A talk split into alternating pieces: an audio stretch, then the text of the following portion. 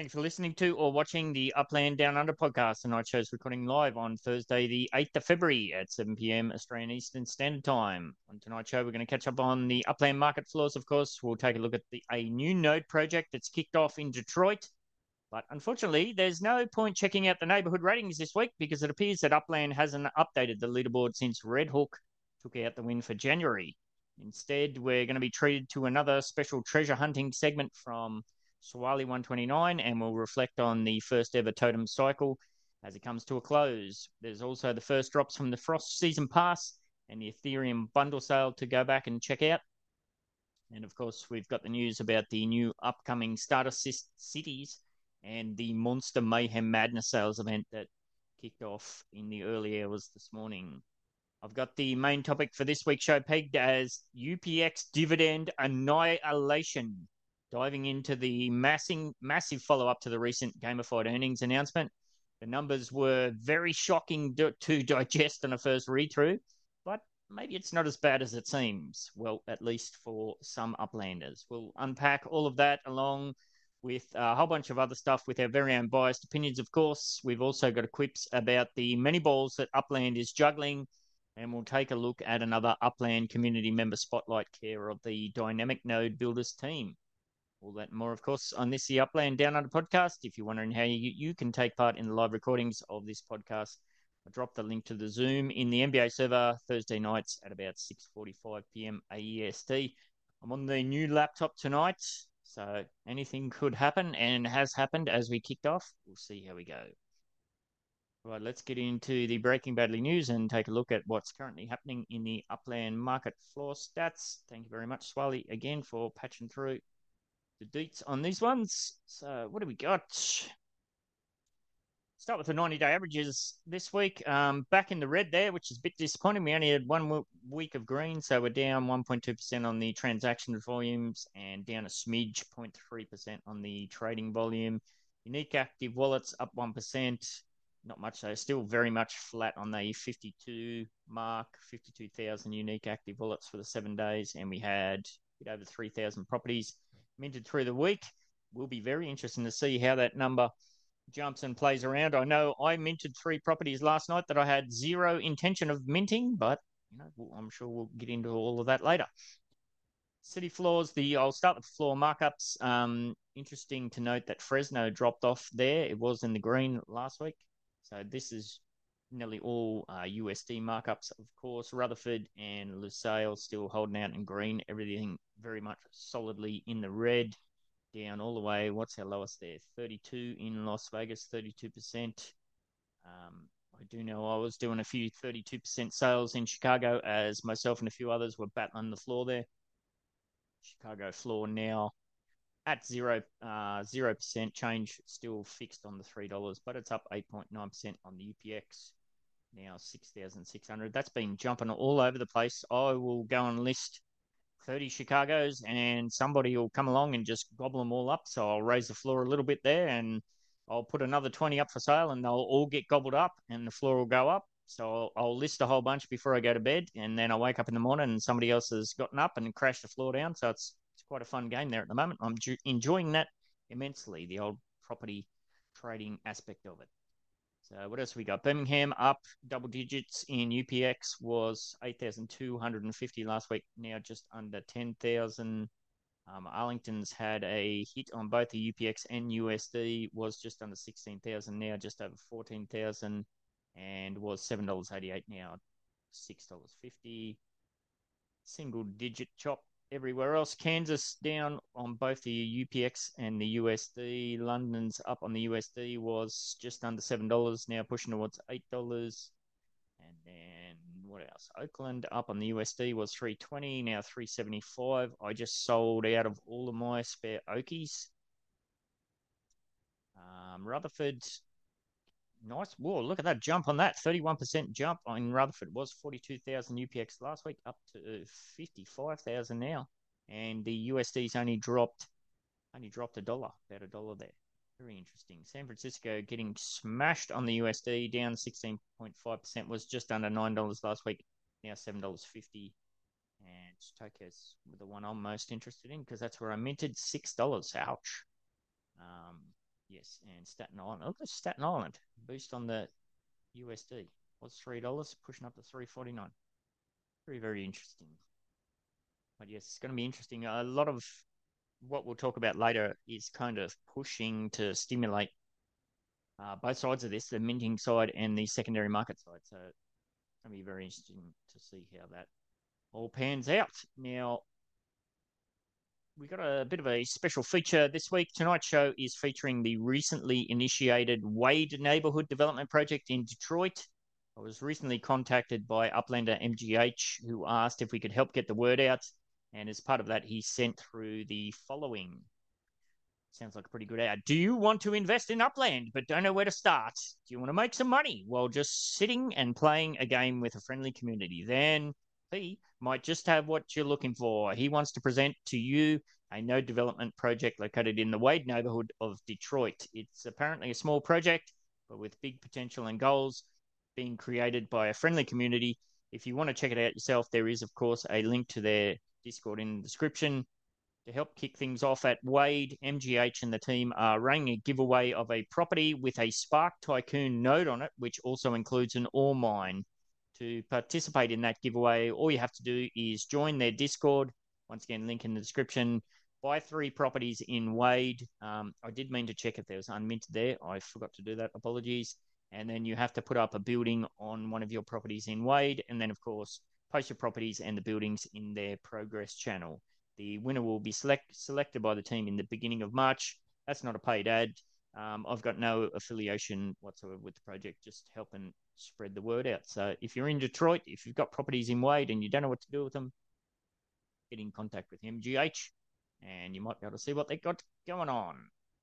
Yes, now I kind of said earlier that's a uh, bit of a rant about neighborhood ratings. Well, we can't get into neighborhoods ratings this week because the leaderboard still hasn't changed. It's still got Red Hook at number one. So I don't know if it's out of date. It hasn't been updated. I don't know what they're doing. It's a bit disappointing. Um, instead, something way more exciting. We'll throw over to Swarley. Um, he's got an update for us about treasures, I believe. Here there, Swarley.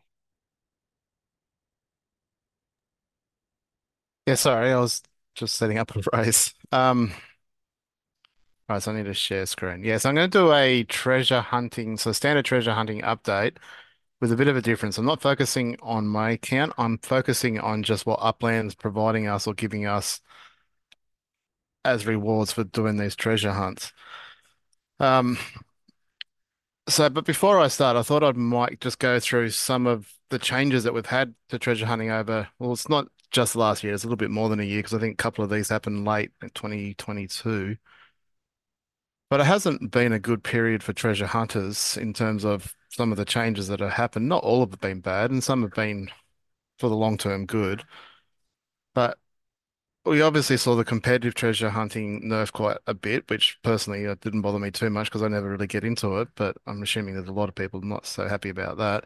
But the big thing that did upset people was the cooldowns change. So there used to be once you got a treasure, you sort of timed out from getting any of them until that cooldown ended. Now you can get, I guess if you're in um, San Francisco where the rare treasures are as well, you could actually get three at the same time. Um, anyway, then. I also noticed, and I saw other people comment too, that the sends seemed to reduce when they brought out the paid sends in the shops. That was another frustration that we had for a bit there. I went from being able to get sends quite comfortably to having to sort of drift to them and pick them up until I started picking up more properties. Um, but and with that, we saw the reset time. So for a period there, the reset for the sends and the reset for the spawn fees were at different times of the day. And um, that caused a sort of a dead patch for about, I can't remember how many hours it was, but six hours and out of each day where you couldn't really treasure hunt because you're getting charged a higher fee, but your censored for the day had reset. They finally got that back on track and synced them up together. February, and we'll go over this a bit more. Obviously, the in introduction of the increased spawn fees. Personally, that cost me roughly 5,000 UPX a day. So obviously, it wasn't overly happy with that. But considering we hunt for Spark, not UPX, it didn't stop me, obviously. Um, obviously, the removal of the arrows, we won't go too far on that. We know all about that. And the browser, that's the one that's upset me the most. Um, we won't dwell too much on that. And obviously, the Tokyo tears and that change in the game. So a lot of changes. I said, not all bad, but not a lot were positive from the treasure hunter point of view, but maybe for the longevity of the game. Before you, can you just go back? Um, Yeah. you, removal of the last two arrows. That's an interesting one. I, I don't think that it don't doesn't necessarily im heavily impact a lot of people who are familiar with the treasure hunting system. You can kind of Not if you've got an extensive, not if you've got an extensive map. So for for me personally, I probably have nine out of ten where I get close enough that I have a red arrow anyways. I'm within six, six and a half or 50 meters or 100 meters or something like that. So for me, not so much in Queens, but for a new player, so if, if a new player was starting out in Queens and say had a hundred or a couple of hundred properties, they would still be using three, maybe four sends per hunt, as opposed to being able to do it. More. Yeah.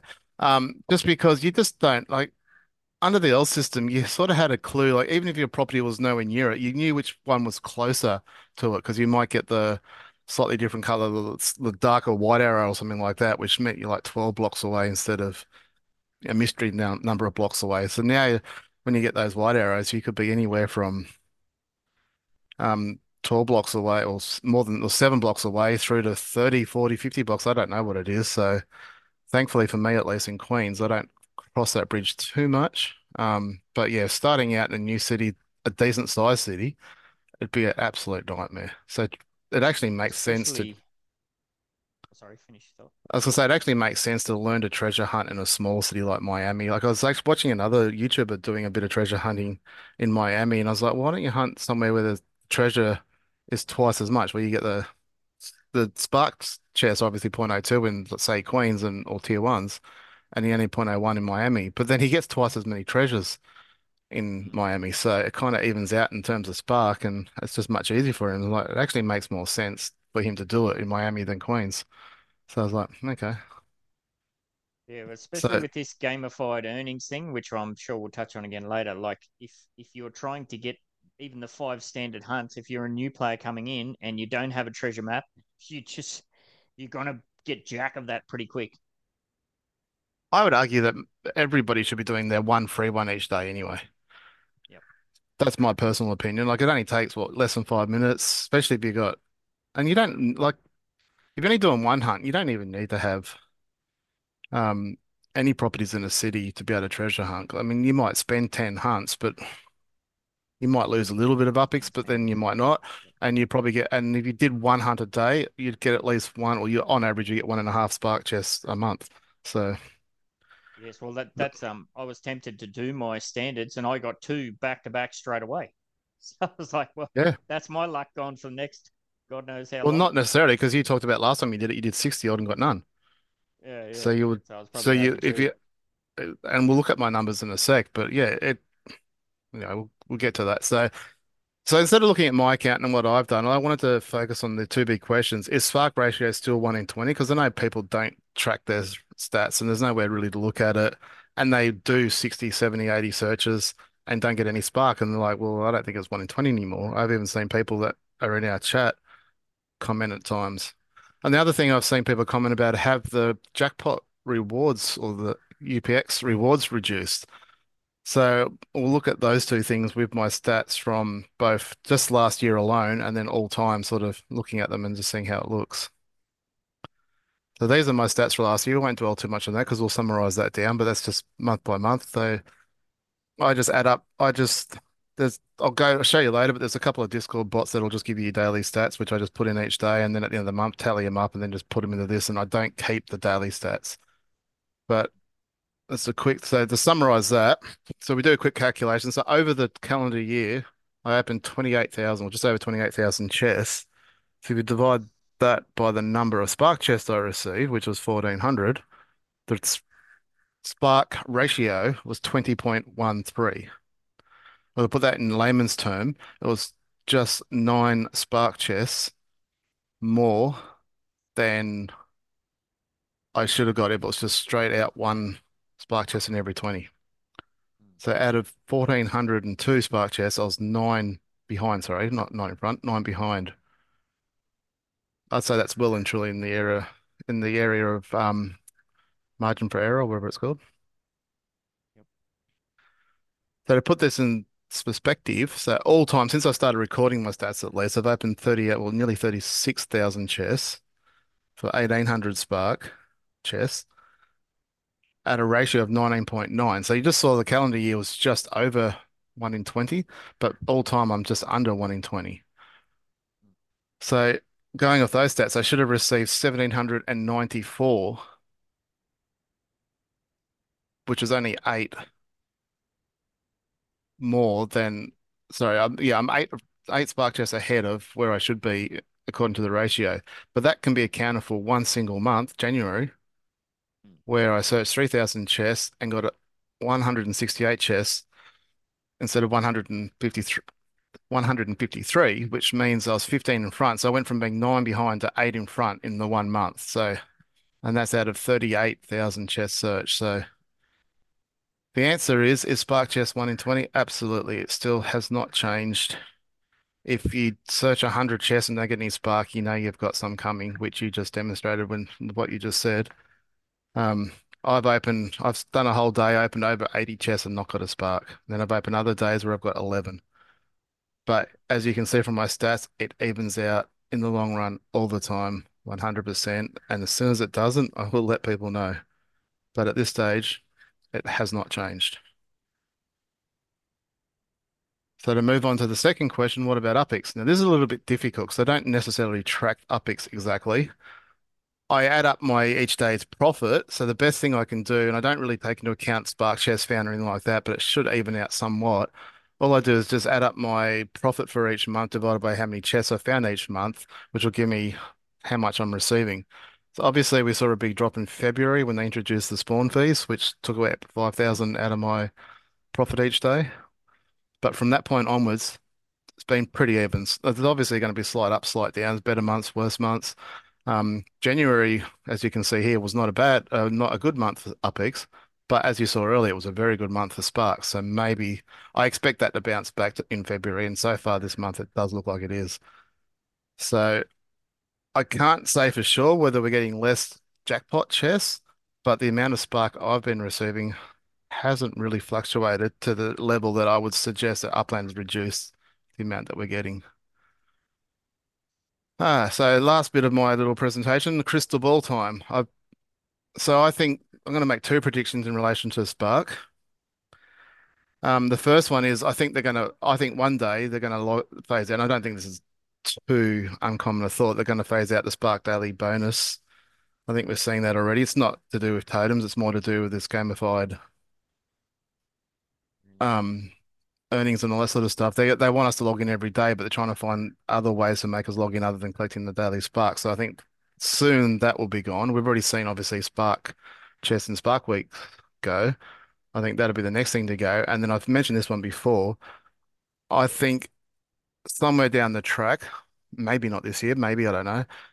I think Spark Chess will turn into a combination of Spark and Stem chess. So when you do your hunts and you get your one in 20, you're a 50-50 get a Spark or a Stem, therefore reducing the amount of Spark coming to the into the world as well. So, and I think Spark will just become rarer and rarer. And if people aren't out there trying to get it while they can, I think you're going to be missing out.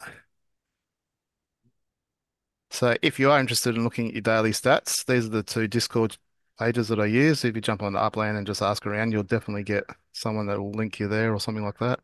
Um, but UpX Buddy is the one I probably use the most. They're pretty good. They're a little bit fiddly to set up, but once you've got them set up, they're pretty easy to use. And that's it. Very good, mate. Thank you very much. So shout out to KO, who I know there's at least one person out there that watches these updates, and he was talking about trusting my figures and that the Spark chests are still one in 20, even, even if it doesn't feel like it at times. And I certainly don't feel like it is at times, but when you look at the stats, they don't lie. That's good to know, reassuring. Yeah, I, I actually, I think I did about eight eight hunts. I got the two spark chests. Most of the other ones were 290. This was in San Francisco, San Francisco. But then I had one that was 7,400 and something. I was like, okay, well, I'm going to quit while I'm ahead, and that'll do. do, do Again, it all averages out. You might get a really good spark like the for an UPX chest. It always evens out. So if you like, I, I mentioned this before in a different stream. If you have the focus to do an X amount of chests per day, well, it might be 10, which means you'll get one spark chest every second day on average. So if you did 10 searches every day, it's the minimum fee for a to spawn a chest. It's probably not a bad one. Every second day you should get a spark chest. You might go three weeks and not get one, but then you might get three in a day. I mean, sometimes I wish it was just one into every 20, but then that'd be pretty boring too. It's certainly exciting when you get four in a row. Yeah, for sure. All right. Well, thank you very much, mate. And that kind of takes us over to totems. As you said, Swarley, that's the end of the totem series. Has just well, the first run has just ended. I only had my red wolf. I started with 1,100 because I had two totems for the drop. My stats are I fed it 1,274. I was a bit screwed up at the start, and at the end, I kind of didn't really feed it properly either. I ended with 2,424, which means even without like a really optimized feeding regime, I ended up walking away with a profit of a bit over 1,300. So more than doubled my proton. How'd everybody else go? Have a win? Did you come good in the end? All right, so I started off really bad with feeding mine. Only, as you know, I only started the one on a 30, which turned out to be a 36 hour cycle. Um, it was start off really bad. The, the amount I fed it at the start was good. I managed to guess that right, but um, after that, obviously not knowing the cycles, and I saw advice people said let your spend score come down before you feed it. I did day and a half later, and it was I missed the cycle. Then it was all over the shop. And then Buhlmann's tool came out, and I started using that, and everything started to skyrocket from that point. Got it back on track. So hats off to Buhlmann. That tool has been absolutely amazing. Hopefully they don't change it too much, and we can rely on that for future. Um, but all up, I end up with about seven, eight hundred, somewhere around the eight hundred mark up, which not fantastic, but it's not terrible. Absolutely. I just went to look at my totem in the app and it's saying in cycle disqualified. Can you have a look at that? Maybe it's just the generic message that it comes up at the end of the Yeah, that's the just cycle. because the, the cycle's finished. I got the same. So I did my last collection today, and then it came up disqualified after that. It's weird how they put that in there. Why would you put that language in there? It's just going to get people to go, oh, why did I get disqualified? CMs, help Yeah. me, help me. Why not just say finish? Congratulations, you finished the cycle or something like that. yeah, yeah. What's Laban said? 1,433 in the positive with two totems. Yeah, very nice. Very good. I don't know. How about you, Lily? You there? Did how'd you go with your totes? Well, mine aren't Wait, finished yet. Um, the, I got one collection of each to go. But um, yeah, I've doubled. So I had a brown and a green. So nothing big, very mediocre totems. And I've doubled, more than doubled by a couple of hundred. And I've still got a collection of each to go. So it's another couple of hundred. very good. Yeah, I think we're all we'll all be sitting by with bated breath, waiting for to see if they are going to tweak things dramatically, or whether the Bueller and you know the Red Hook stats and all of that can directly patch over to the next cycle. But I think they're going to tweak things slightly. I don't think they'll tweak it thoroughly. And I'm confident in saying I'm confident in some, well, I hope not. Fuck, I hope not. Um, but I'm confident in saying that the times won't really change. And the reason why I say that is because they're not going to change the gold. Gold's going to stay at the 48 hours. There's no way they can change that. So if they can't change that, what's the point in changing all the others? That's my theory anyway. So I think if you sort of, if you try and get your numbers down to the same color, like even if you have 10, if they're all in the same cycle, should be easy for you to look after. So I think that's what most people are looking at. And I think bring on trading season.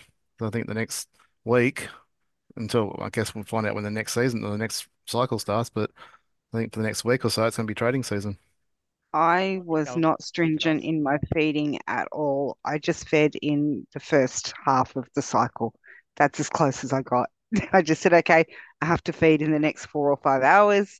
And I just fed at any point in there. You got a green one. You should have been able to look after that pretty nicely every 24 hours. Yeah, yeah. So I just knew that, oh, within six hours I had to feed it. That was it. So That was as close as I got. yes, not setting up multiple alarm clocks like some of the dedicated people are out there. There's well, I've seen some absolutely whopping numbers that people are putting out there that they've managed to pull in. So good on them. Yes. Now last week I was a bit um not was going to say harsh. I wasn't harsh. I was just not real interested in the whole seasonal pass thing. Swarley kind of made some very good points. Lily made some points. A whole bunch of people made some good points. And I found a partner in Luke 01. Shout out to him who managed to reserve two of them for me in UPX. I gobbled those up, burnt one, and I thought I'll hang on to the other one just as a bit of a collector's item. And we have seen that the first kind of rewards for for that came through, and I couldn't understand what was happening at first. I was like, "What? What? What is this?"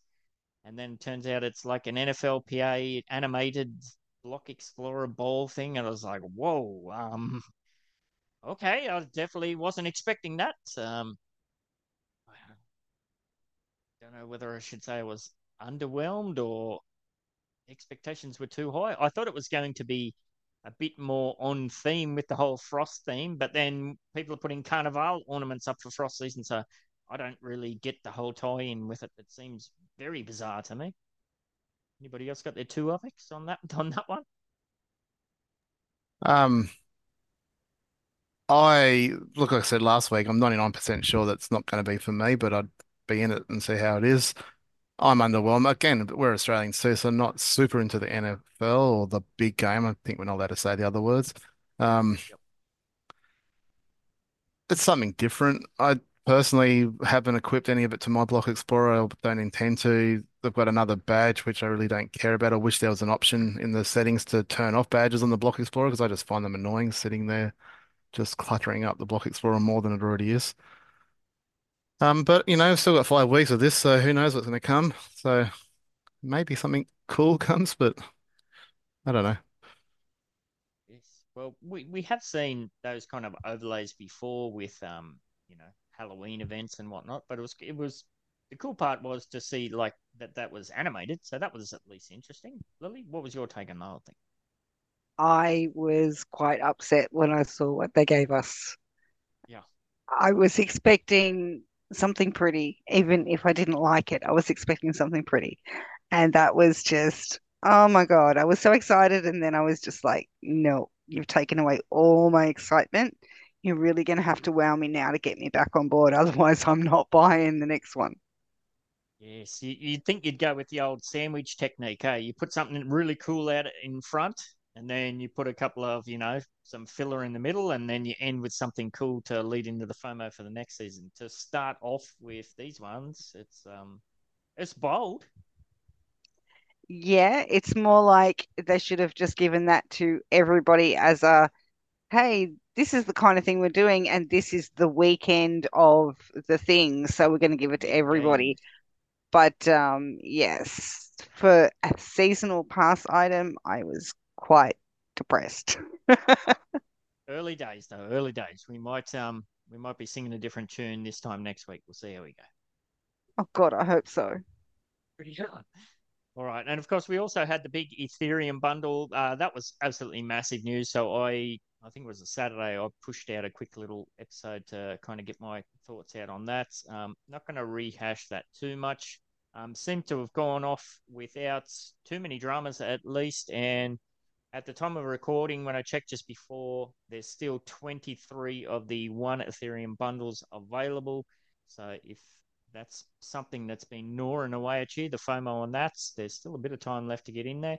I do know there's um, a few of the properties have started to get distributed. I haven't seen anybody with mega jackpots yet, although I did have a couple of people reach out um, maybe one or two days ago, mornings ago, trying to get a valuation on some of the old school San Francisco collection properties that they've suddenly found themselves having very high mint properties minted in there. So um, those those properties, of course, are super awesome to get. But if you've only got one of them, what do you do with it? Especially if it's a, you know, if you're talking about a two mil mint property, um, if you look at the secondary markets, if you want to fill out the other collection, well, you're probably going to have to drop another five mil to finish off the collection. Or if you want to flip that property, you're going to have to list it maybe you could go USD under mint if you really wanted to, but to try and sell that um, just straight up on the on the markets is going to be a real struggle, I think, because some of those big old collections they just don't move. Um, so it's I think it's going to encourage a lot of uh, trading, which is not something I don't trade properties necessarily, but if you're in that position and you've got one of those high value collection properties, well, your best bet, and it's pretty much the advice I gave to the people, was to put some time and effort in and see if you can find somebody out there who's already got, you know, two of them or another one, and you know, try and put a couple of deals together. Um, because yeah, some of those some of those big props they're going to be hard to move. And a lot of the people who own them don't actively play the game. They Yes, price them and especially left. SF ones. Yep. Yeah, well, probably they priced them and left them because, especially you talk about the San Francisco financial district, those were expensive properties to get, very good dividends. They're going to come back in 12 months and say, hey, where's all my dividends? so, Yeah. oh boy.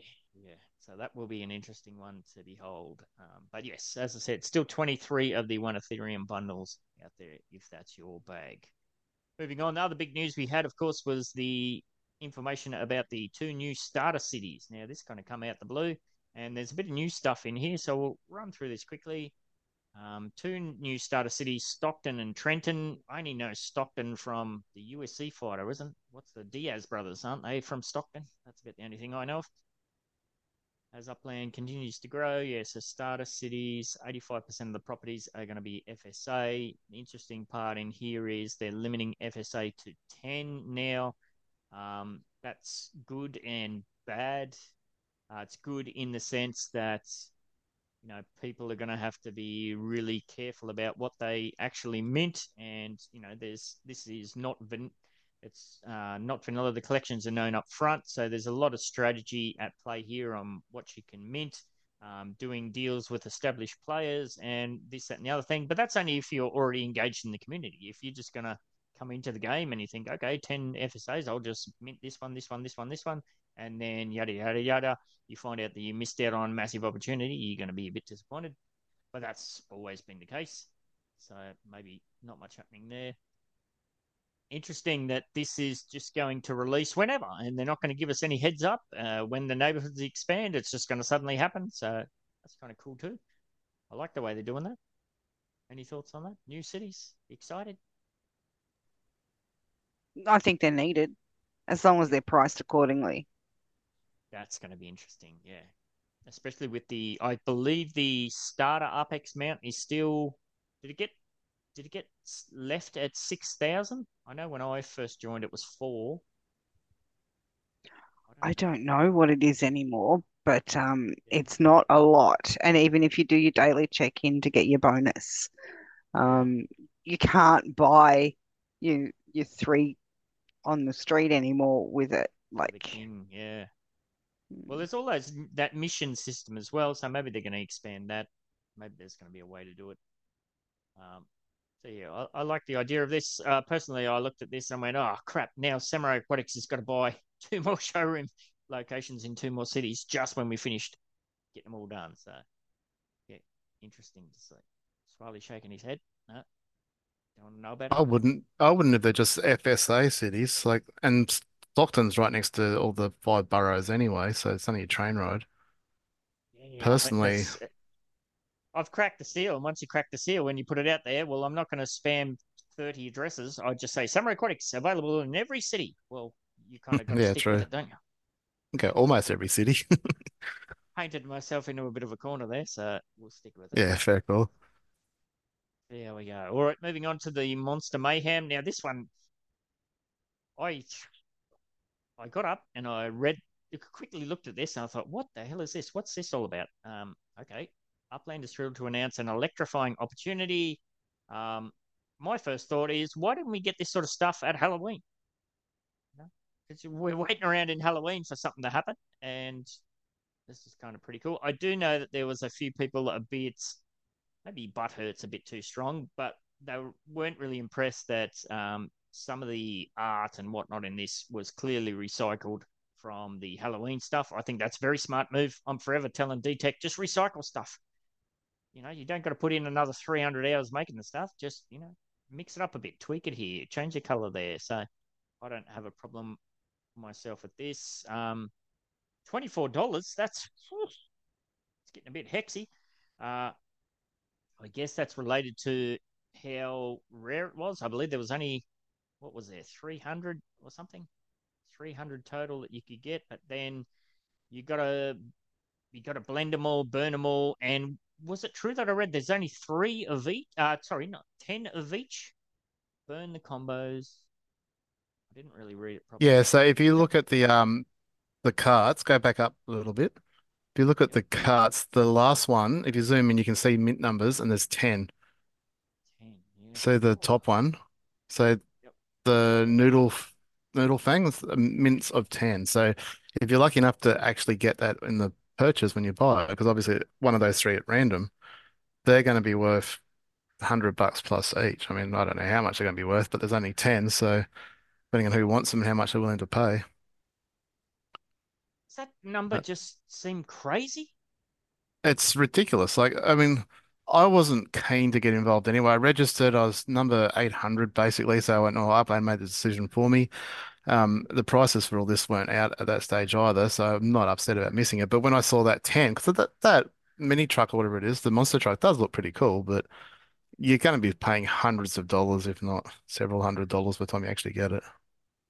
Yeah, I mean, one block explorer, one map asset for twenty four dollars. So yeah, that's pretty. Yeah, when you get- Goldie had a good point on that. Like whenever you get a Block Explorer, normally it's a sweetener, so you're paying for like 25,000 UPX Mm. and you get a Block Explorer. This time you're getting a map asset with a Block Explorer. So if you use the same theory or logic, you're um actually paying $25 just for a map asset.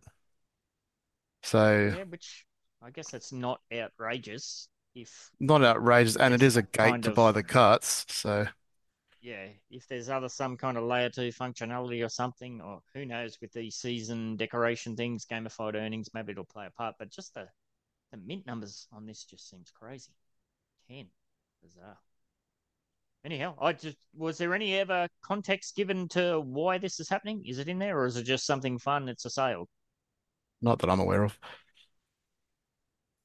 Again, keep the lights on, I guess. Yes, well, that's that's a fair enough point. So let me just get out of there.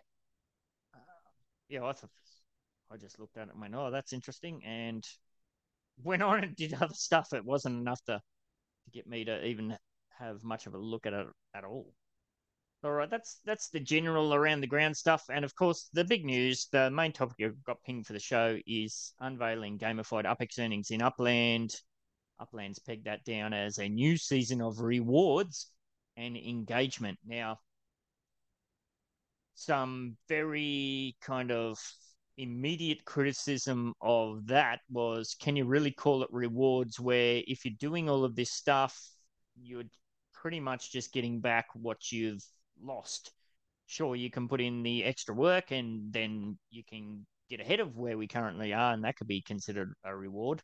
But yeah, very, very interesting. Now, I did say UPX dividend annihilation because, yeah, again, that was my initial thought. I did say it wasn't that many shows back where I kind of put a prof- prophecy out there where the last time I went over 2 million UPX dividends per month, then the dividend rate got smashed. And what do you know? Here we are. I just went over 2 million again in December and a bit later it gets smashed again. So am I cursed? Of course not. But yeah, it's just funny. And even X1's put um replied in general to say, yeah, you called it. So a bit of a funny one. That one, I I think everybody was expecting a dividend drop. I don't know that we're expecting a dividend drop from 14.7 to 4.9.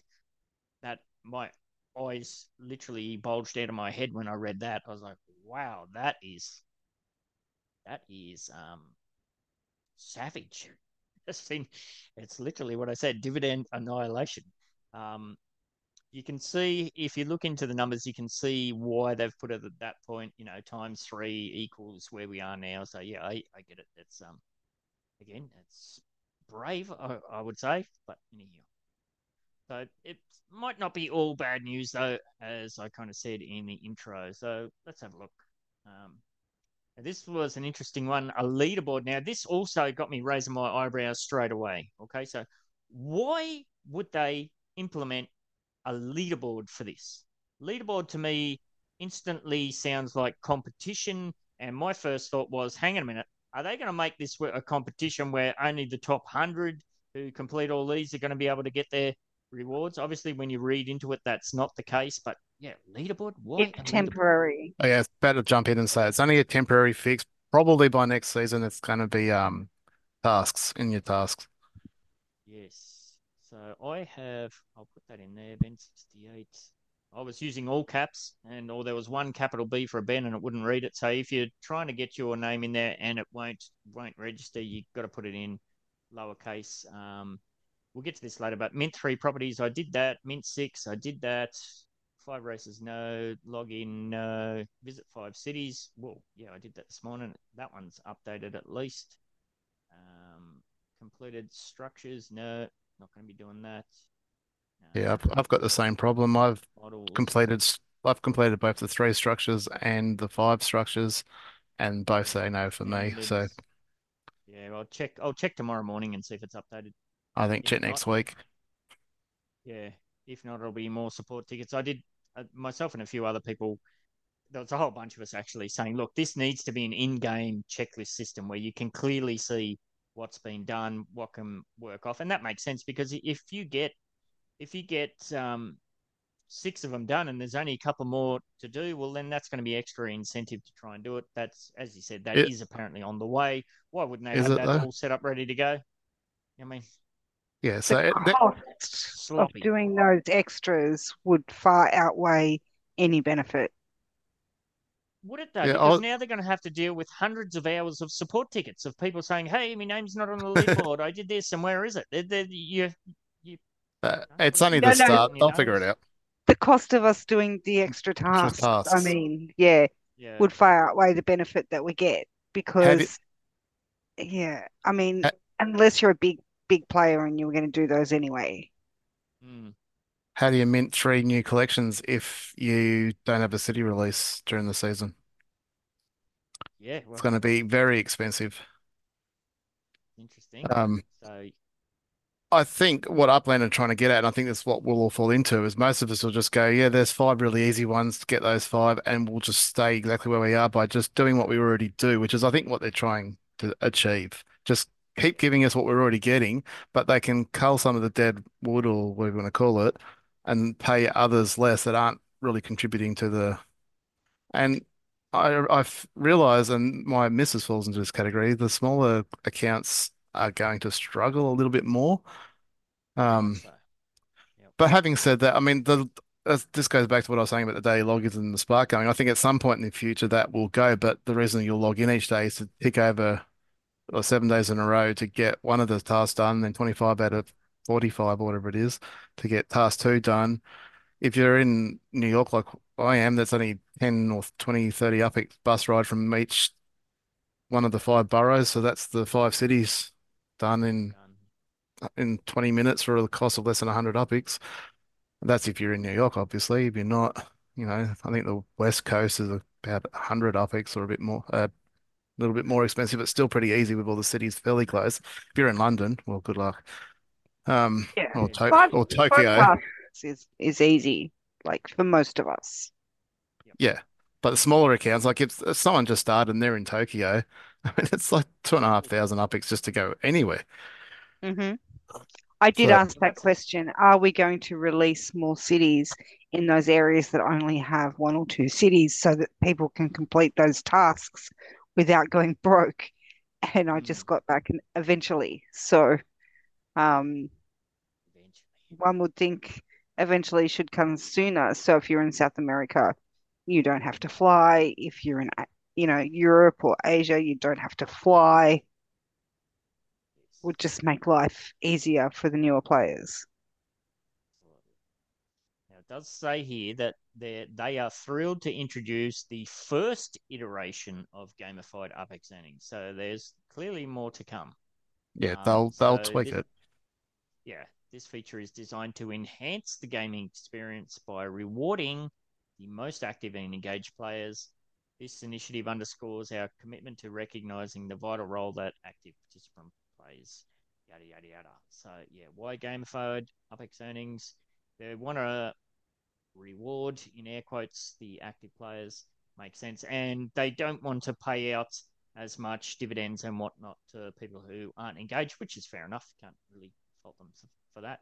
As I say, the more you participate, the greater your rewards. I think I put a tweet out not long after that dropped where it was, you know, do five things in brackets that you're probably already doing to maintain your chichings or something. I thought that kind of rhymed pretty well. So, yeah, hundred percent. Yeah, I mean, it it's not bad. Yep, it's just unfairly skewed against the newer players at the moment.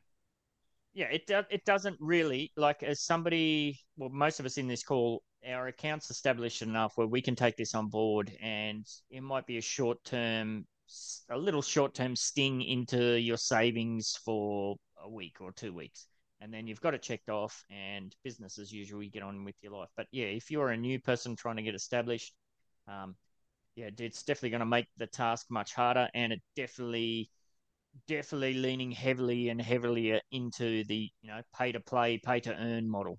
Um, I don't think there's going to be too many uh, green turtles that are going to come out the gate and do everything for pretty much for free and get all the way to CE. But never know.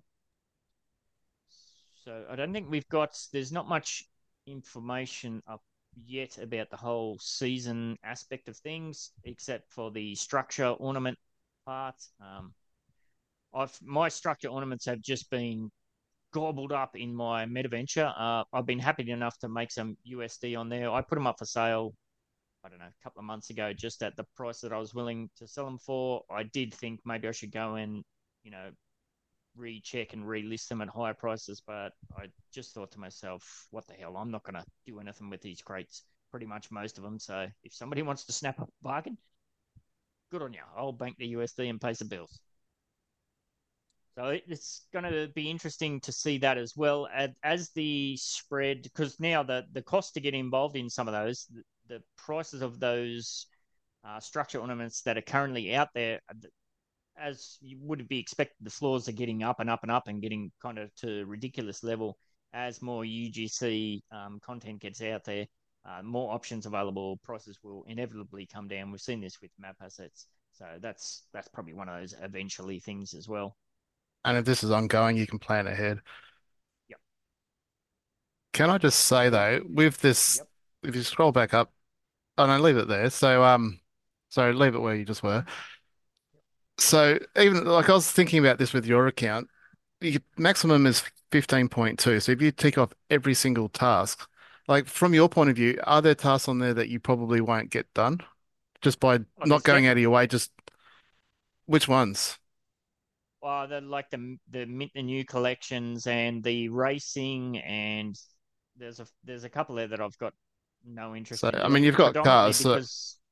Racing is I and yeah. I said this in um, I don't know if it was the debate channel or something. I was saying racing pretty much doesn't work on mobile. You just sit there looking at a loading screen. So you got your you got your laptop there now, but um, but from your point of view, I I, I think the competitive treasure hunt's probably one that you're not going to do, and probably even if you did do, probably get annoyed at, um, because it's not that easy. For you, and you're one of the bigger accounts in our plan it's worth a hundred thousand dollars for a six week or for a month. Sorry, hundred thousand. Is it really yeah. UpX? Yeah, hundred thousand UpX for that for that month. Yep. Is that really worth the effort? The 0.5 percent? No. Yeah, and I, I don't think I, it is at any level. Math. Yeah, I did the exact same math and come out with 100k. I'm like, for 100k, oh, I'll just flip some more properties. if I yeah, want so 100k, for me it's 20k and i'm like well if i went in if i didn't have the three collections and i went in and minted it's going to cost me way more than 20000 to get a collection let alone three so i think upland just want us to get to that five completed task just to get that 14.7 and I, if you look at it from the point of view well it's either this option or we're going to drop his all down to 10% you know which one would yeah. you prefer so oh, i get take this one yeah I get what Lily's saying about newer accounts, and I said my missus falls into his account. We were discussing whether she's going to continue playing on. She's had trouble with the fences and they're not working, and she's just not all that interested anymore. So I'm like, maybe it's time we just give up your account, like just sell everything and and give up, and I'll just right. continue on doing my thing. Um, I try and help her as much as I can, but I can't keep man I can't like manage her account as well as mine. It's just too much involved and you get yourself in trouble eventually. Yeah. So yeah, so I, I think there's a missed opportunity here. I think it would have been really cool if okay, sure. The base earning, they want to drop that to 4.9, which, as I said, got my eyes bulging out of my head. Um, the max earning 14.7 takes us where we are. I think there's a missed opportunity there for the stretch earning to go back to the OG amount, 17.3. That would have been cool. Now that would have been nice. you're talking about a carrot that you're thinking, well, hang on a minute, maybe I'll do those extra couple of steps. And do the maths on that for you, probably be a quarter of a million upics. Um, Yeah. I would. I, I know it's not the same as putting money in a bank, but what bank would ever give you 4.9% interest? Yeah. I know. It's it's So it's it's still not terrible for 4.9%. I mean, if the game started at 4.9%, would you be going and got this news today? Would you be having a different view? Actually, the banks are getting there now. Um, Slowly. investment interest has gone up. It, it's four point something. Yeah, yeah, yeah. Um, I don't know. The, the, that was part of the discussion in general as well. And I said, well, you know what? When I first started off, I distinctly remember thinking if I can just get my earnings to 10,000 UpX a month, then I'll be doing really well. And that kind of fueled, it definitely fueled some of the money that I, that I put into the game early on um, Mm. before I kind of went in much heavier with crypto and whatnot. So, But it's an incentive for new players too to be able to achieve those five tasks, which they won't be able to do. So they might need to buy a car or they might need Mhm. to. It also, I guess it kind of makes them maybe settle in a in a Queens or something like that as their hub because you can do those five cities at, what uh, well under 100 upics and less than half an hour. Um, so in in, in New York, you probably do four of those tasks without really trying, then getting a car to get your number five, and you're done. But what other challenges next season? They're probably entirely different.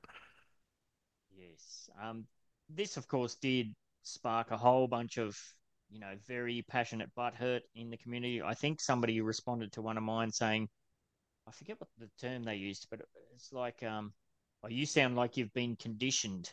You, you, you, you're taking this on board and saying, well, it's not all that bad just because, you know, you've been conditioned to expect the worst or whatever. So I don't know. I, myself and pretty much everyone else was was expecting a dividend cut.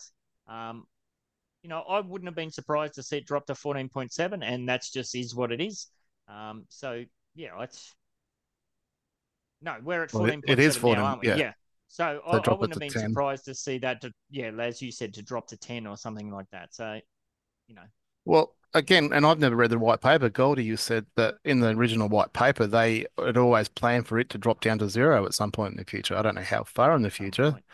If that's true, well, then maybe this is an alternative route.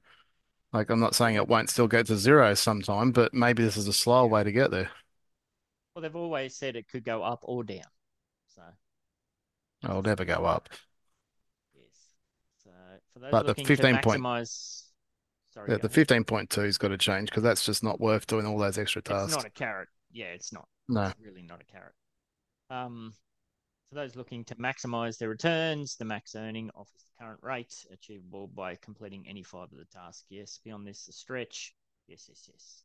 Um, home address. Now, did we get confirmation that because it looks like in that leaderboard at least, like you, you do your five tasks and you get the fourteen point seven percent. Well, I, I've got I've got a home address and maybe I do some racing. What if I get to what if I get to six or seven of the tasks? Does that does that jump up somewhere in between the two?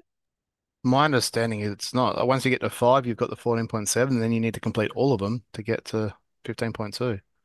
So if you're one short, then you get the same as if you only did five, Hmm, which is why I think you just play the game as we, because we already log in pretty much every day and and do what we do Oh, anyway. it says Most of, yeah, yeah, you're right. Yep. yeah, so most of us that are regular players will get to the five comfortably. I think even new players can do it with a little bit of effort. Um, obviously not as easy, especially if you're in Tokyo or something. Um, but maybe they need to rethink. But again, it, it'd be nice to know if this is ongoing as well. Are, are these tasks going to be the same for each season, or are they going to be different? Because you go and move from Tokyo to New York, like I'm suggesting, and use the borough as your five cities, and then they don't do that one ever again. Like all this unknown that we always keep happening. yeah, that's the constant frustration, isn't it? Um, Yep. And it, it says here uh, designed to encourage a high level of participation. But realistically, you could do your five in one day and then not come back again until the next season. So No, because you got to log in 25 times. Yeah, but you could do one of the other ones if you had to. I mean, you could do some racing and whatnot. So you could. Yeah, if you're minting properties, do. buying properties, and and that's completing collections. Yeah. Yeah, that's easy when you get two million a month in earnings. Indeed, yes. So that's exactly what I, did. So I I was in SF and I said, so what I'm going to do here? So I I had a look at the markets. Where do I want to mint a property where I've got a very high chance of selling it for a somewhat decent markup? Um, so I flew to Tokyo. That was where I wanted to buy, well, mint some properties. While I was on the way to Tokyo, I scrolled over the top of Detroit and bought up six burner properties there, which I'll just flip for USD. Um, so those two were taken care of very easily. Then I got back on the plane and I flew to LA, and then I think I got the train to what is it, Bakersfield, Fresno, and back to SF or something like that. And that was that one taken care of at least. The login for 25 days one, that's that can't be relevant this time around, can it? There's not enough time for that one. No, you've got this whole season, so you got till mid-March to get that done. Okay. So it started on the first of February, so you've got till mid-March, and then this doesn't kick in till the next season, which will be the first of April. So that one's that one's. I mean, yeah, sure. If you're going to be active, that one's done. Log in for seven consecutive days. Most of us do that anyway, as you said earlier on for the Spark bonus. Five different Yeah. cities as five different cities, as you've said. If you're in a hub area, it's easy to do. Apply a frost ornament. That's a bit trickier for the. Most of the established people would have one of those that's applicable. I do have them, but I just I'm just so sick of those little crates. I don't think I've I've even put one up. Um, for new They'll do- players at the moment, that's it, probably out of reach because of the prices. They'll do a new sale, I think, sometime in the next week or two. Well, they have to be within the next week or two because it's already one week in. They said there's a sale coming for the shop owners. Ah, So- so they, well, that doesn't. That's well, maybe if, but that's going to be a USD only sale too, probably. So it's not likely to be one of these things where it could be uh, UPX purchase and USD under mint. It's probably going to be a USD sale, and then you know that the floor on that's going to bump up. So that's going to be out of the hands of most newbies. So I really think it's going to take the spread of UGC to really help the newbies out on that one. Um, complete construction of structures in three different cities. That's I could do that easily. Um, Yeah, not new players. Yeah, new players. That's These- totally out of out of there. These both are out. Yeah, these two are just ridiculous for new players. Unless you use a Spark Exchange, so you know, kudos to them for probably getting a whole heap of new business. Yes, well, I mean, all of them are available if you're gonna full on dive into pay to play. That that that's the one thing. So, um, maybe that's deliberately what it's pushing. I'm not sure. Collect three competitive treasures. That's that's hard enough for established players to do, unless you're gonna do it at funky hours in kind of second tier cities. Um, new players, that's they've got no chance whatsoever for that. The best time to do that is perfect for our time is probably just before the reset. Um, probably the last hour before the reset because that's when the least amount of players on. So I'd go to a tier five city or something like that, and you shouldn't have too much of a drama. You If go you to have- Fresno right now and pick one up that's been sitting there for an hour. Oh, really? yes. So Yeah, don't go don't Fresno go to Oakland. That was your hunting grounds. don't go to Queens because Russell. yeah, I don't like Fresno or Brooklyn, I mean, or Bakersfield, but I'll go there if I'm not doing anything and just pick one up every three hours. And they just sit there. There's nobody hunting Yep. because it takes you so long to get sends after you've got a treasure. You end up paying more for the sends than you did get in rewards from the treasure.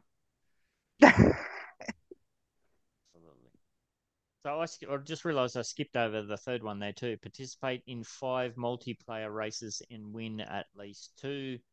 Um, Yeah, look, Leban I and I just did that that. being, yeah, I can see that being coordinated with a group of people. Like, okay, your turn, my turn, your turn, my turn. But that's you're talking hours and hours and hours of commitment to do that. So, We did it. Leban and I just did that in what, 20 minutes? Yeah, He won the last one. And you can a new player can pick up a secondary car, probably USD under mint for not much at all, I would imagine. So that that's probably a uh, And it's given that they're talking about new city releases with vehicle only access, it's probably not the worst idea to buy a new car, but that'll obviously send the price of cars up. So, yeah, double-edged sword. Yeah, and especially those t- those first two as well, the Mint three properties. Now that's an interesting one because I guarantee there'll be people like me who they just mint those properties and they got no plans for those properties other than to dump them on the USD app market. So does that help the game overall? I'm not sure about that one. The buy six properties on the secondary market, that definitely does. I've had I, I would imagine some of the 500 sales I've had in the last two weeks at least some of those in the last week would have been related to that. People going around and gobbling up cheap properties to tick that box off. So, and then, of course, you've got collect five standard treasures in treasure hunts. As Swarley said, pretty easy to do that with your free standards per day. No excuses, really, even for noobs. Um, yeah, I forgot about that whole free process. So, yeah, that, that, that one's a given. Uh, complete three property collections for the first time. That one is Easy if there's a city release. Yeah, Easy for a city release if you've got the UPX to spend for a city release, unless they're friggin' 100,000 UPX on more properties like we've seen lately. yeah. Well, they Um, should have more cross-city collections, you know, like the European one, the Nomad one, and all that sort of stuff. There should there should be a lot more mix and match collections to help with that. well, try and I when I first started, I remember, and I didn't get this because I was too new a player, but you had the East, Central, and West Coast collections or something for a short period of time. And then you had these international ones, so I figured that was going to be the same deal, where they're just around for a few months or something. But they seem to be sticking around forever, are they? So I don't know, are we going to have temporary ones like that again, like the East, West, Central?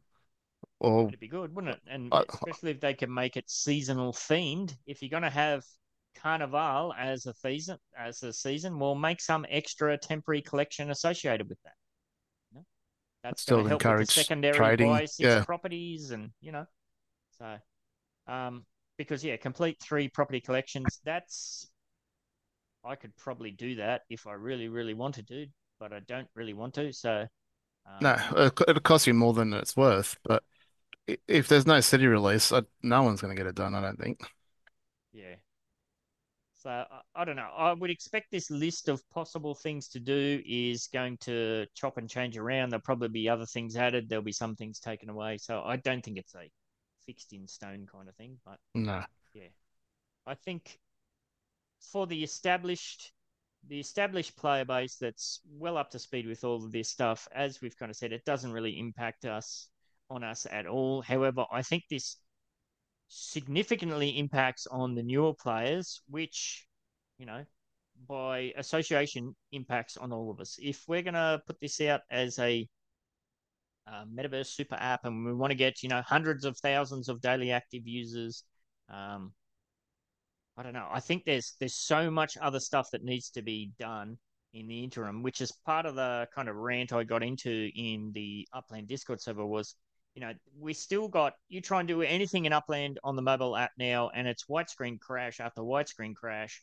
Um, if I was a new player coming in and I was trying to scroll over Midtown Terrace in a treasure hunt, or I was over Monero or Red Hook or somewhere, and I'm just getting white screen crash after white screen crash, I'm probably not even going to get to the point where I'm going to be looking at this stuff. I'm just going to say, well, I don't know what this is, but it's clearly not ready for anything. So I, I think Okay. there's so much other stuff that needs to be worked on, that needs some love and attention, some time, some money, some focus. Again, start using that new lappy. Um, in relation to new players, though, uh, we've seen the competition for the frost ornaments being broken up into our ranks. Why can't this be the same sort of deal? Yeah. And make it a little, thought of that especially. Uplanders or something like that. Yep. Like it, make it so there are challenges that they can do without too much of an expense. Yep. And have the different levels, different challenges, like or different tasks, so to speak. That to me makes more sense. Yeah, well, you could have um, for chief executives mint three tier one properties, or assuming you've got the properties available for them, or buy six properties, you know, in such Or and such city. tier one or whatever 100,000 plus UPX or something like that. Yeah, yeah. So that there's definitely ways that they could do it. I think they probably will. Um, Upland loves to put out minimal viable products, um, and then deal with thousands of support hours worth of tickets, uh, and then What eventually get things sorted out. It is still famously in better five years later, so What's the saying? Throw it, whatever it is. throw it all against the wall and see what sticks. Yes, yes, yes. So yeah. Um, Gamified UPX earnings summary. The base earnings is foundational. Yes, so dropped to 4.9%. Um, we can do a little bit of work, a little bit of clickety clacking to get our cha-chings back. As I said, stretch earnings for 15.2%. Probably not worth the time and effort required to put in there. Um, I would assume maybe there's going to be some extra reward, a badge, or who knows. There, there may be some way that they can go to rewarding those players that put in that extra effort because at present it's I can't see how the math works on trying to do that other than it's a bit of a flex to say, hey, I got all of them. Um, poor old inactive players, of course, are going to come back. Um, they've probably only just adjusted to the earnings cap and they've set their alarms. Okay, in four months or whenever I get to the earnings cap, I've got to come back, and then they're going to come back, and they're not going to get a they're not going to get a nice surprise. So that's all yet to play out as well. And yes, during the initial rollout, the leaderboard, which is a very interesting choice, as I said, because leaderboards in Upland, there's a long history of them not working very well. And as we've seen with the neighborhood leaderboard, they rarely get updated properly or, you know, quickly, shall we say. Um, and they do say here as well, yes, future iterations will include in-game tracking through missions, yes, which it must do. So, and yeah, earning tasks are subject to change within each season, uh, with each season, sorry. So, blah blah blah. blah. So yes, all in all, quite shocking to digest on a first look through, perhaps, but maybe not that big a deal in the end of it. Um, just catching up on tra- on chat. Um, King Cody said, "Does the multiplayer races include kart races?" Leban, good question. No idea. In my opinion, it should. Um, now, can you get me up to speed with what that is too? You can't just race against AI, can you? It has to be human human participants in the races, or at least a certain number of them. Doesn't say. Swarley, are you aware of that? Lily? I I don't follow the racing that much. My understanding is, yeah, two or more people. But uh, Laban and I will find out tomorrow. Did you have a heads up on that, Lily? Whether it can be all AI or there was a certain human element? Yeah, I think as long as there's two, you're fine. Yeah, so get together with a mate. Your turn, my turn, your turn, my turn. No, it is doable, but how fun's that going to be? Maybe if you can make it some kind of event, maybe get in with the URL or some of the other racing teams that are out there. I'm sure they're going to set up clubs and different events that are purely for this. So I don't know, might add a extra bit of engagement there. We'll have to wait and see. All right, run a little bit long for time this week, as expected, with so much to cover. So we'll race through this next bit. Moving on to quips. If you have an upland question, insight, provocation, or statement, don't forget that you can click the link to the Google form in the description. And if you include your in game name, you win some kind of prize. This week, we've got a quips from the one and only Leban. He's in chat who asks, do you slash we have any concerns that Upland pushes too much new and existing things these days? Timely question, given those um funky, well, they're the monster truck sales? Um, further question: Can they keep up themselves? Is support devs, community members, and other team members scaled up to meet this push? The metaverse game super app thing has really become a platform where I can't keep up with everything anymore absolutely, and more stuff is to come. I hope the end goal is to catch more players with different playstyles, focus areas. not negative, but as you have covered before, you need to find your thing in Upland. And as long as they keep their core value, which is play, earn, connect with properties in mind, he's a happy little Vegemite, as we say down here. So, do we have concerns that Upland pushes too many new things these days? Uh, there's definitely been a noticeable increase of new stuff out there to buy.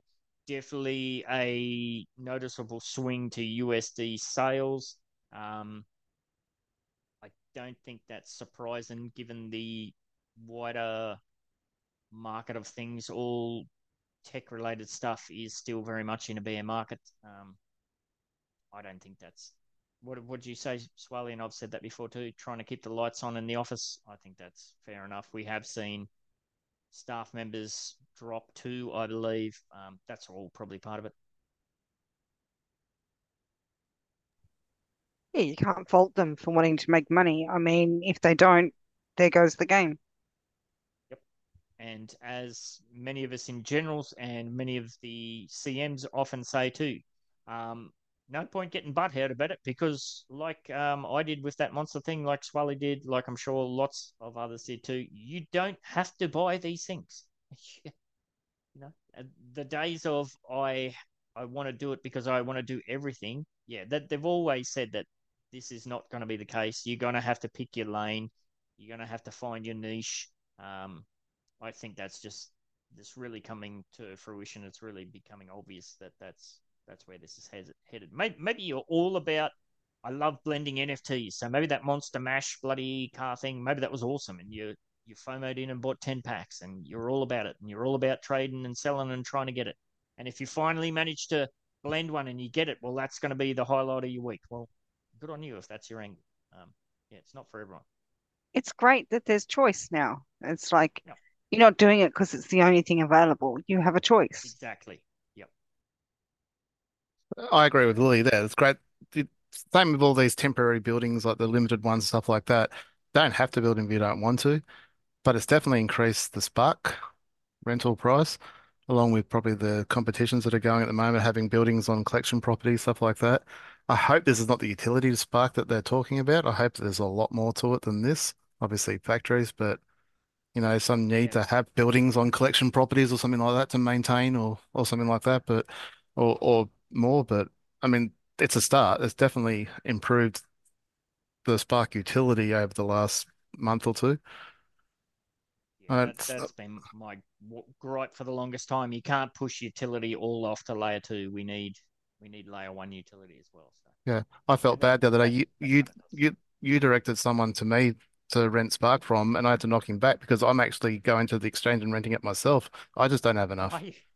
Oh, yeah, really? because I've got well because of all these temporary buildings, I've got like 15 of them lined up, and then I needed to get some buildings on collection properties, and I just didn't have enough. So I got yeah, so I'd use some of my um tycoon money to um start some builds. So it's the first time I've actually paid for renting instead of lending my Spark out. So I felt bad to that player. I can't think of his name top of my head.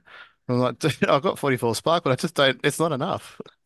I, I, love it. I know. I've been using Tycoon too. Um, yeah. I got two free micro homes built the other day and I paid, what was it, 10 per spark hour. Like it wasn't even five anymore. And I was like quite happy to pay that. And it's yeah. like, wow, it, it's getting, I can't wait till it gets back to 20. I mean, yeah, okay, it's not great to pay 20, but 20 is at least what it's worth. I mean, yeah. come on. I'd love it to be 20. We're getting there, but I think we need long term Spark utility, not these temporary ones that we have at the minute. So yes, I'm with you, the band. I'm all about the play, earn, connect model as well. That's what I signed up for. That's what I have the most fun playing, and that's that's clearly been demonstrated over the last couple of weeks where I've just been on a sales rampage. That's set to continue because I'll skip ahead. I put a little note in here for some news to catch up on that. So yes, I've got here my account downsizing rampage is still in full effect and I'm now at under 2,500 properties and racing towards my goal of getting down under a thousand properties. And I've put a thanks out there to everyone who's been gobbling up my relentless UPX and USD sales barrages. But yeah, just to go back to finish off with um, quips. Thank you very much for that, Laban. You've won yourself 10,000 UPX after fees. And remember, if like Laban, you submit a quips and you want to claim a prize for doing so, you have to include your in-game or your name, your in-game name in your submission. Right. Now that moves us on to the dynamic node builders, getting to know community members. In this week's Getting to Know Community Members segment, care of Mesme and the other members of the dynamic node builders, they're featuring the unflappable city pigeon.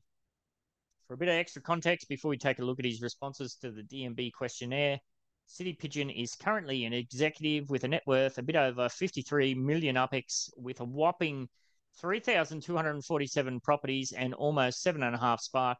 His home residence is in great company within the Sunrise neighborhood of Las Vegas. Let's check out his DNB interview responses, assuming I can click the right butteroonies. I think I have that set up here, ready to go. Yeah, there we go.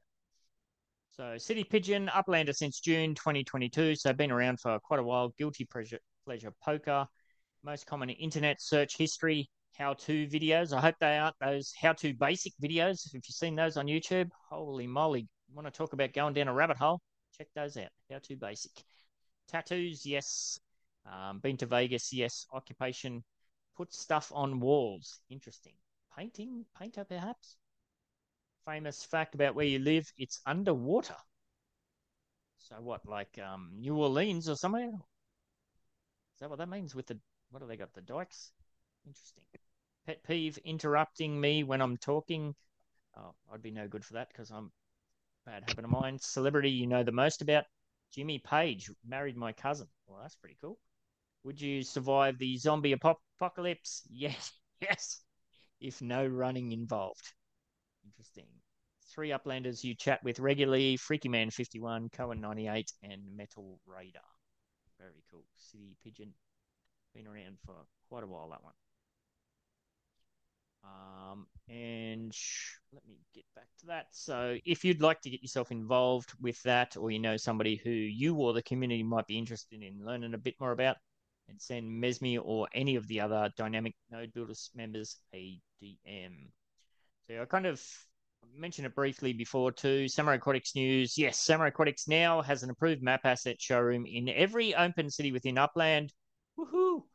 Now, if only I had the time to sit down and actually finish getting them stocked up and properly open for business. I've just been too busy selling. Anyhow, what that does mean though is I'll now be able to easily list any prizes, etc., on reserve in whatever city the winners are currently in and I've said here, which is kind of ominous, well, at least until the paid transportation mechanics kick in or new cities get released. Stockton and Trenton being examples. Um, just as we're wrapping up, some giveaways to do. Last week's challenge in the MVA server competition wheel was to get yourself into the MVA server, of course, and let us know if you were concerned about the sudden Web 2 direction Upland has taken with the seasonal passes why or why not? Did you get your Fukubukuro on and grab one or some? Why or why not? Name a roll on a list of all entrants for the chance to win 10,000 UPX after fees, and you get yourself another entry in the 2024 end of year prize giveaways. And now, what did you say in chat? Did you miss out this week, Levan? I thought I saw your name in there. I thought I saw your name there. Maybe no, that was me. I missed out. Oh, was that you, Swarley? Ah. Yeah. I forgot. My bad. All right. Angry, Mesme, Cass, Levan, Brabant, a few names in there. All right, that's who's going to take this out. So I've got to write that down, don't I?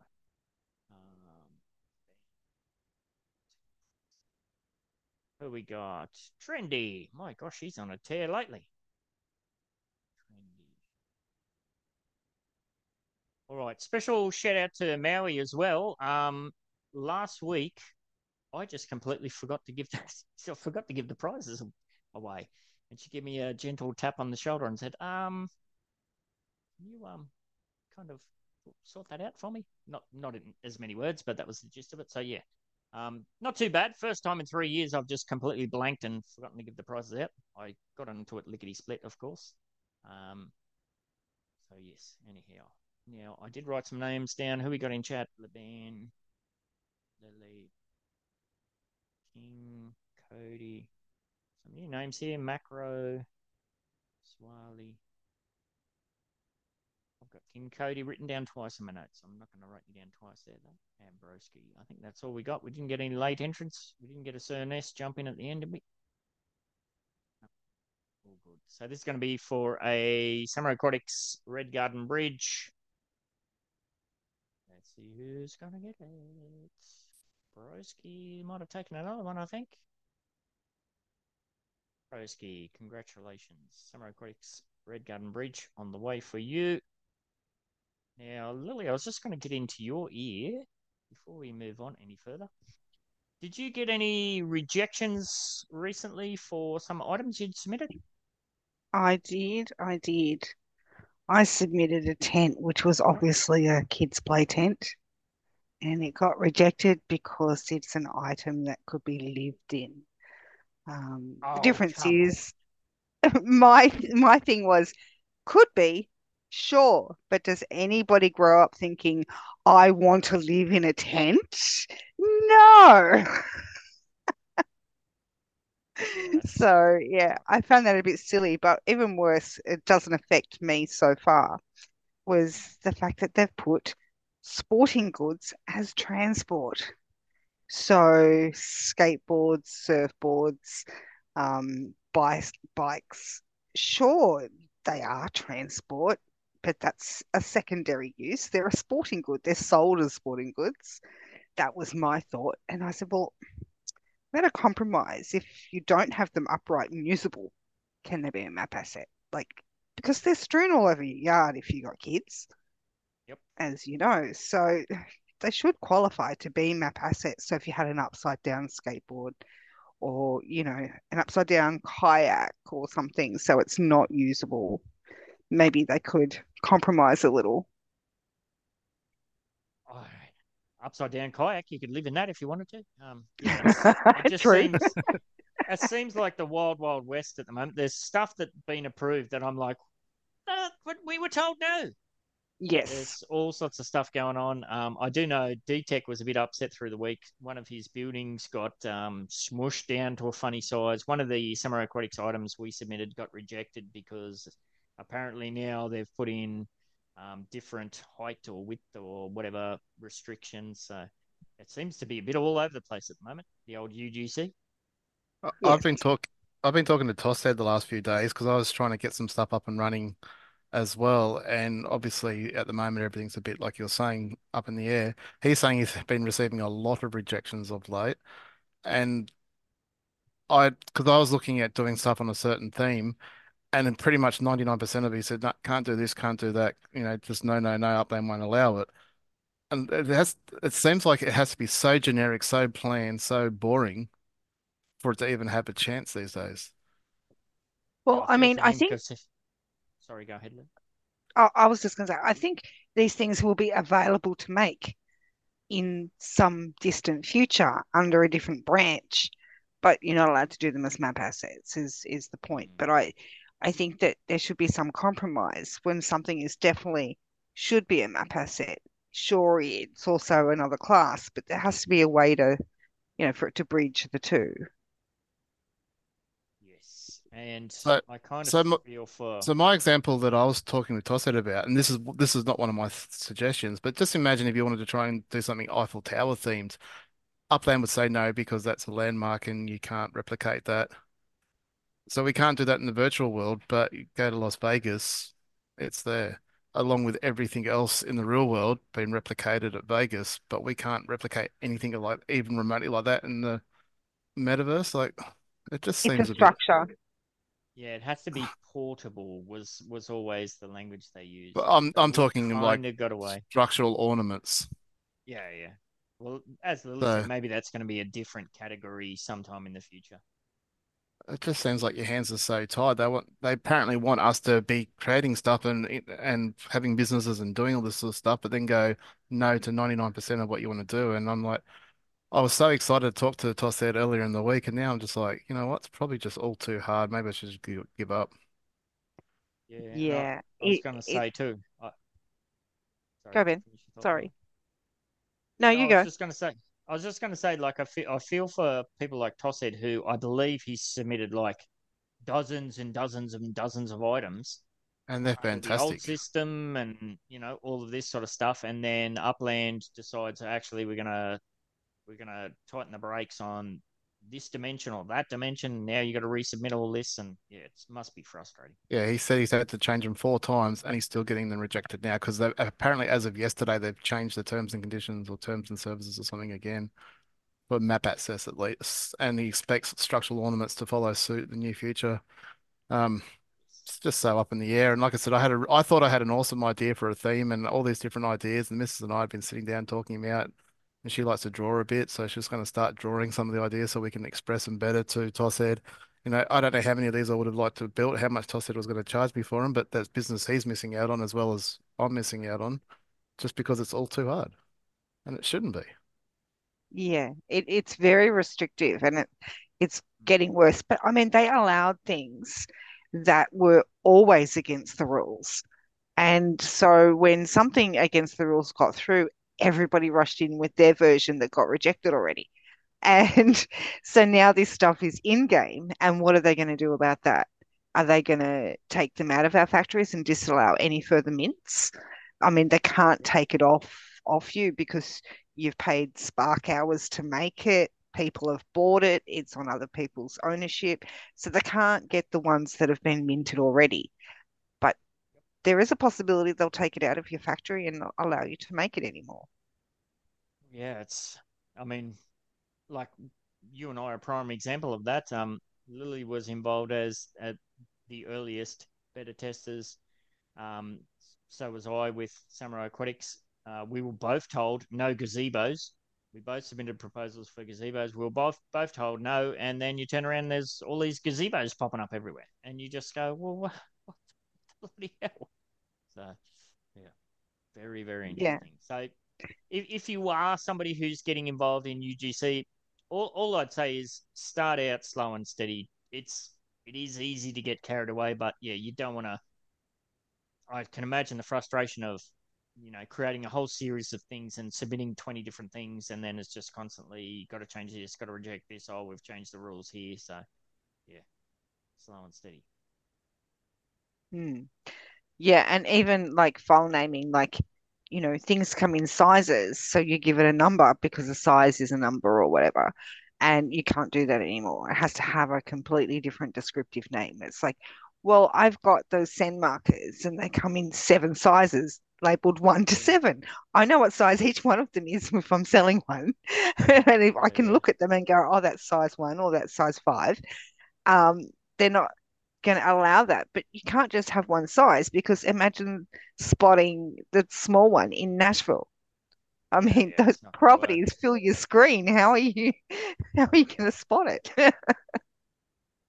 And, and another thing that's coming more to the fore as more people get involved in UGC and start getting more and more showrooms out there.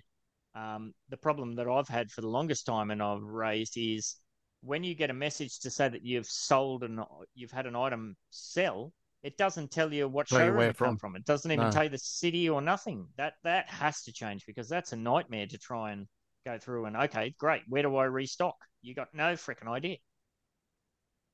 Uh, we'll see. I keep track of all mine. I don't. yeah, I no, I I know what min number is in what store at any one time. I don't. Teacher's pet sitting up the front of the class.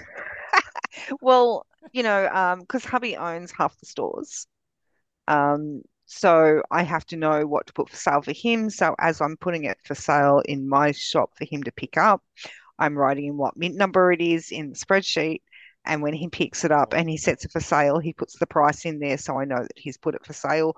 Or if it's just backup stock, it doesn't have a price next to it. So we know whether it's actively on sale or whatever. So um, I, I would prefer to have it in a database, but asking him to use a database is would just be a nightmare. I would end up with whole things deleted. So um, we just stick with the Excel. Yes. Well, we're five, just, five years in I, and we're still waiting for property management tools. So I don't know how long we're going to have to hold our breath for Metav- Metaventure's management tools. So, so I, I just have one one last whinge before we move on. Sure. Yeah, I'll I'll share this picture with you. I've shown you this sort of before, Ben. Um, That's just this one picture I wanted to share.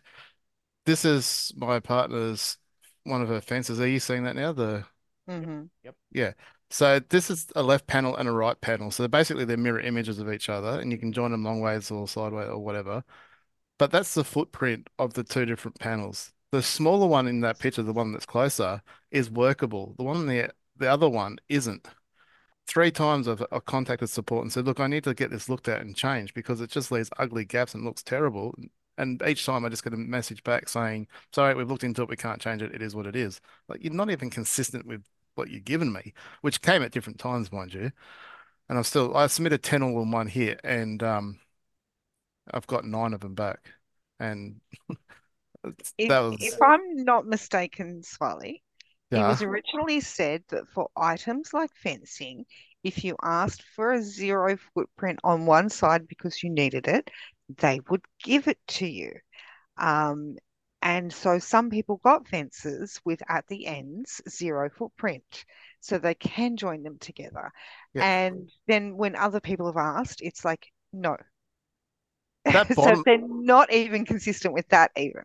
Yeah, so that bottom one is probably because the top of that fence post sticks out a little bit. That probably is a zero or very close to it. And like I said, it's workable. And if that was it, we could probably sit down and work with it. Still, there's a tiny gap, but I guess when you zoom out and stuff, it doesn't look so bad. The other one just leaves a gaping hole. Like uh, it looks like you're missing a post or a, a paling, whatever you call it.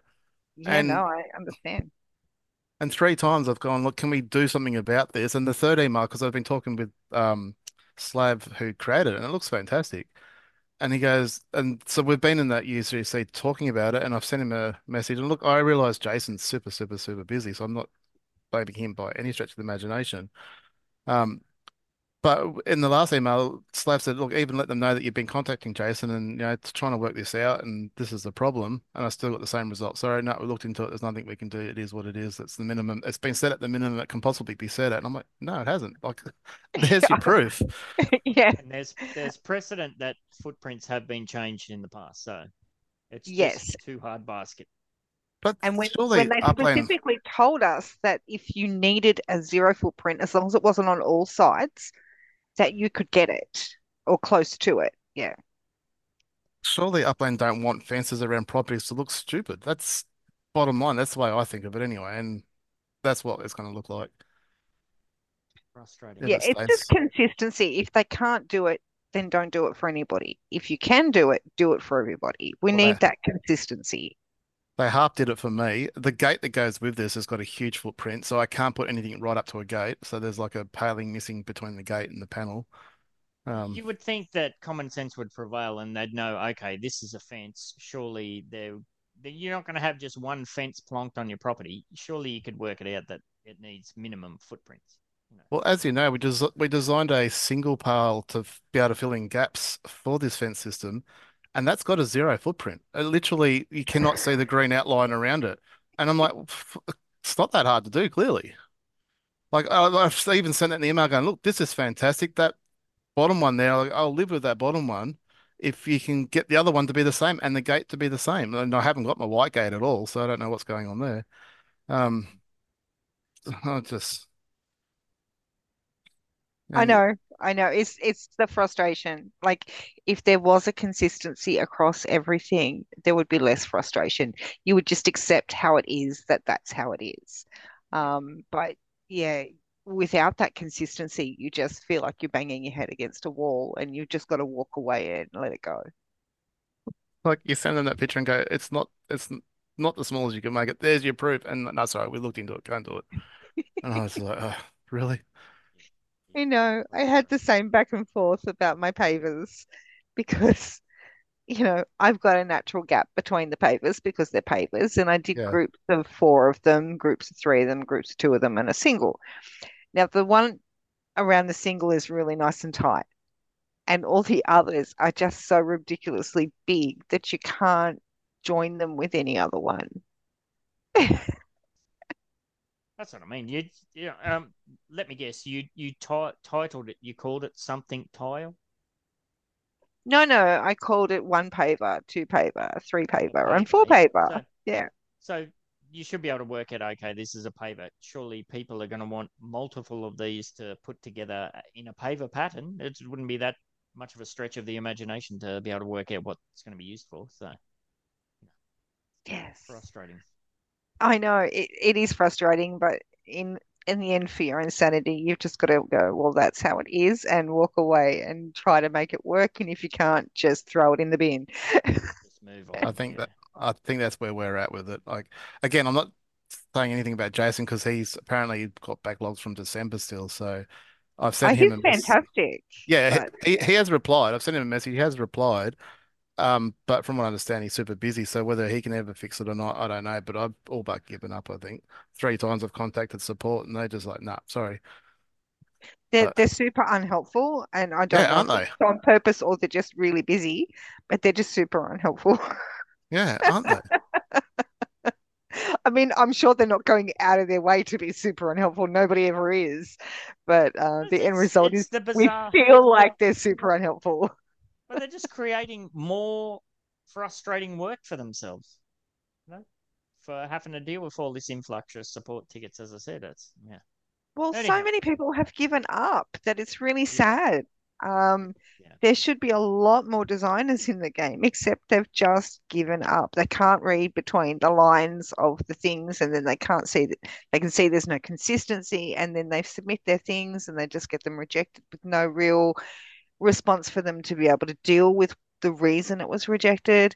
So they just they've built these factories, they've put in all this time, they've paid for models or whatever, or they've modeled them themselves, and they have no idea what to do, and they just walk away. And it's very sad because we could have some some really great stuff in game if that was not the case. Yes, absolutely, I agree. Now we'll move on. Swarley, giving you the heads up for this one. Don't miss on this one. So for this week's MVA contest, get yourself into the contest channel within the MVA server and let us know. Well, what do you think about the gamified earnings now that we've gotten some more specific information about what that's all going to entail? Have you, as a few people have done, have said, that's it, I'm out, that's the final straw, I'm not going to do this anymore?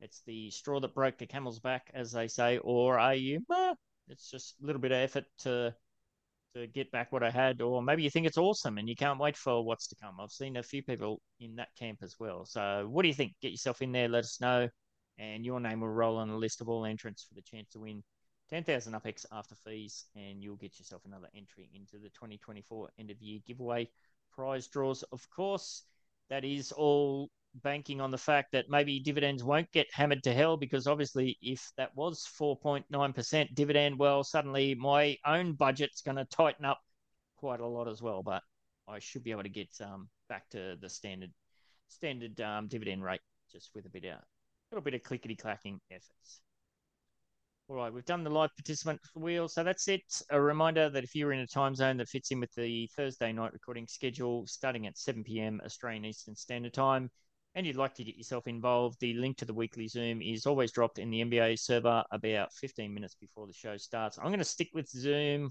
until my subscription runs out, which I think I think it's about April, something like that. And then I might play around with a few different other platforms. There's other better ones out there that are a bit more interactive, a bit more fun. But for the meanwhile, we'll stick with the old Zoomage. And of course, that invitation extends to any of the channels, other channel, sorry, any of this channel's other podcast productions. So if you have an Upland NFT or Metaverse product, service, or event to promote, just like um, the Wade Node did in Detroit, then send me Ben60 out a DM or get yourself in the MVA server, which is linked in the description. As I said with the Wade Node, I didn't charge them anything for that. Happy to help out, get the word, spread the word out about these things as long as it doesn't get too ridiculous, too out of control. And that's all I've got. Hopefully, everyone gets their five little thingos done and they don't get wrecked too hard on the gamified earnings. All the best with everything's coming this week. I'm sure there'll be some more surprises, and we'll catch you later.